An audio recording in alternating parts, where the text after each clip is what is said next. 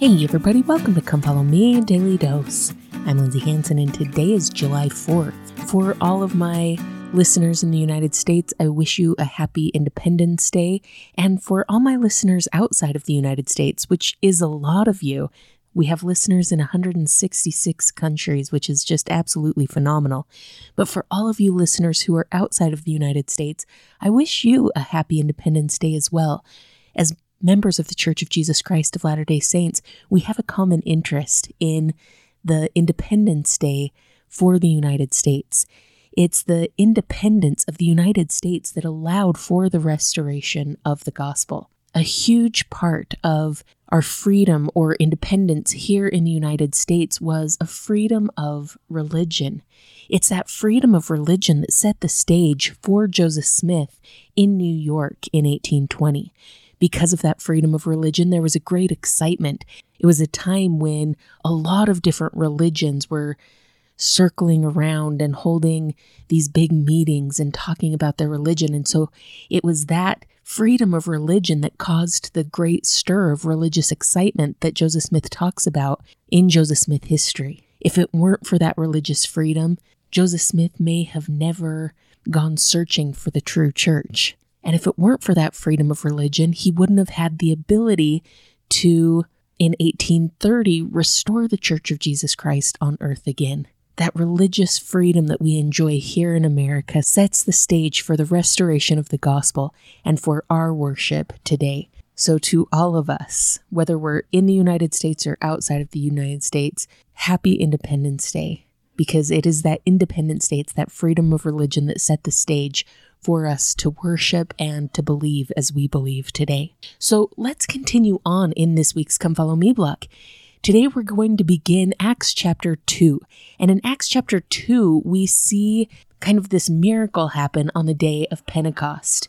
Now, in order to better understand this, let's talk a little bit about what the day of Pentecost was. As part of the law of Moses, the day of Pentecost was also called the Feast of the First Fruits, and it was always held 50 days after the Feast of the Passover.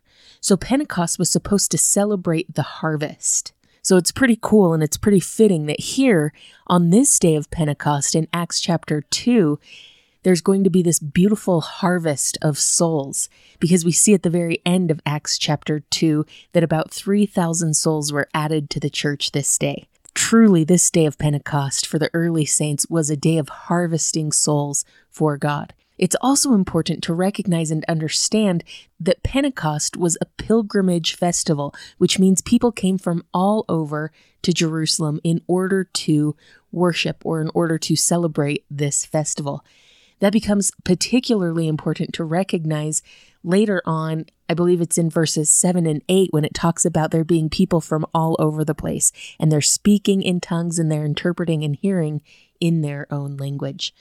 So let's jump into Acts chapter 2 and see what the day of Pentecost was all about. First of all, before we jump into these particular scriptures, let's take a second to remember what Christ taught his disciples after his resurrection. He said that the Holy Ghost would be poured out upon them and that from there they could go about preaching the gospel. And that's exactly what's going to happen here at the day of Pentecost in Acts chapter 2. In verse 2 it says, "And suddenly there came a sound from the heaven as of a rushing mighty wind, and it filled the house where they were sitting. And there appeared unto them cloven tongues like as of fire, and it sat upon each of them." Now, these particular verses are of particular importance for Latter-day Saints because early church history, they had a very similar experience. At the dedication of the Kirtland Temple, Joseph Smith prayed that there would be an outpouring of the Spirit. He said, "Let it be fulfilled upon them as upon those on the day of Pentecost. Let the gift of tongues be poured out upon thy people, even cloven tongues as of fire, and the interpretation thereof. And let thy house be filled as with a rushing mighty wind, with thy glory." Now, this prayer was answered not just once, but several times during the following days as they dedicated the Kirtland Temple. Joseph Smith recorded that on one occasion, a noise was heard like the sound of a rushing mighty wind, which filled the Kirtland Temple, and all the congregation simultaneously arose, being moved upon by an invisible power. Many began to speak in tongues and prophesy. Others saw glorious visions, and I beheld the temple was filled with angels, which fact I declared to the congregation."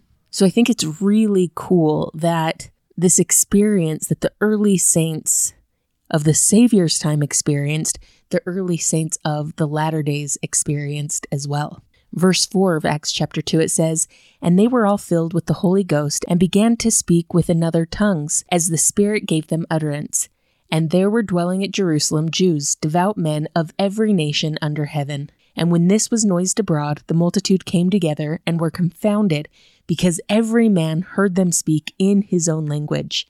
And they were all amazed and marveled, saying to one another, Behold, are not all these which speak Galileans?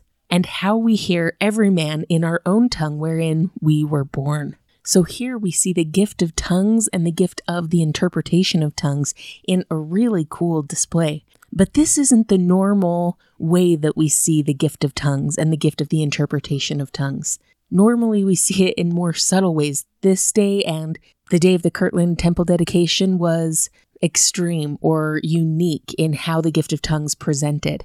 Joseph Smith once said that the gift of tongues by the power of the Holy Ghost in the church is for the benefit of the servants of God to preach to unbelievers.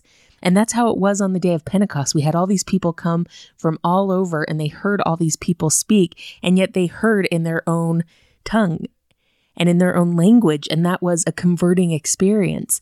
It's interesting, on my mission I had kind of, not necessarily a similar experience, but something that this reminds me of.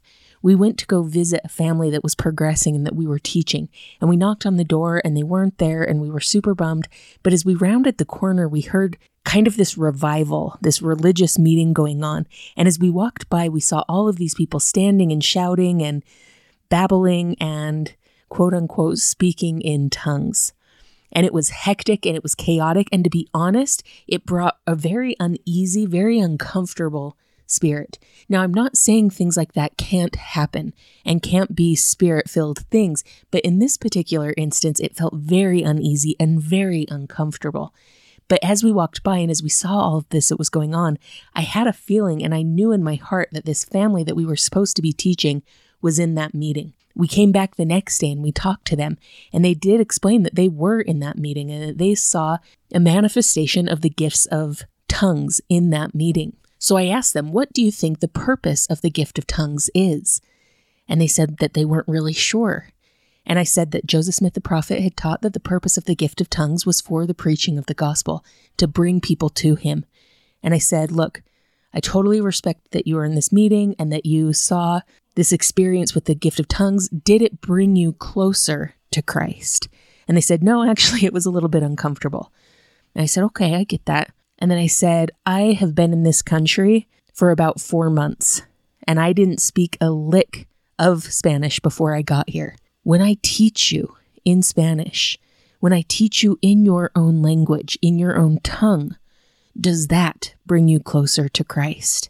And with tears in her eyes, the mother of the family said, yes, hermana, your teaching in our language brings us closer to Christ. And I said, it might not be as dramatic and it might not be as spectacular looking, but sister, I testify that the gift of tongues is real and that I have that gift for the purpose of bringing others to Christ in their own language.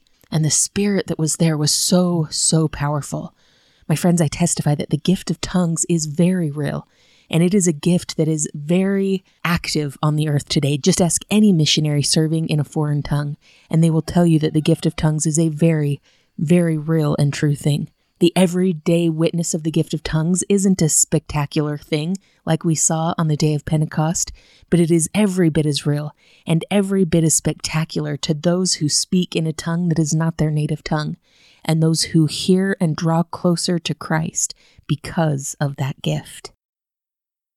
Thank you so much for listening today.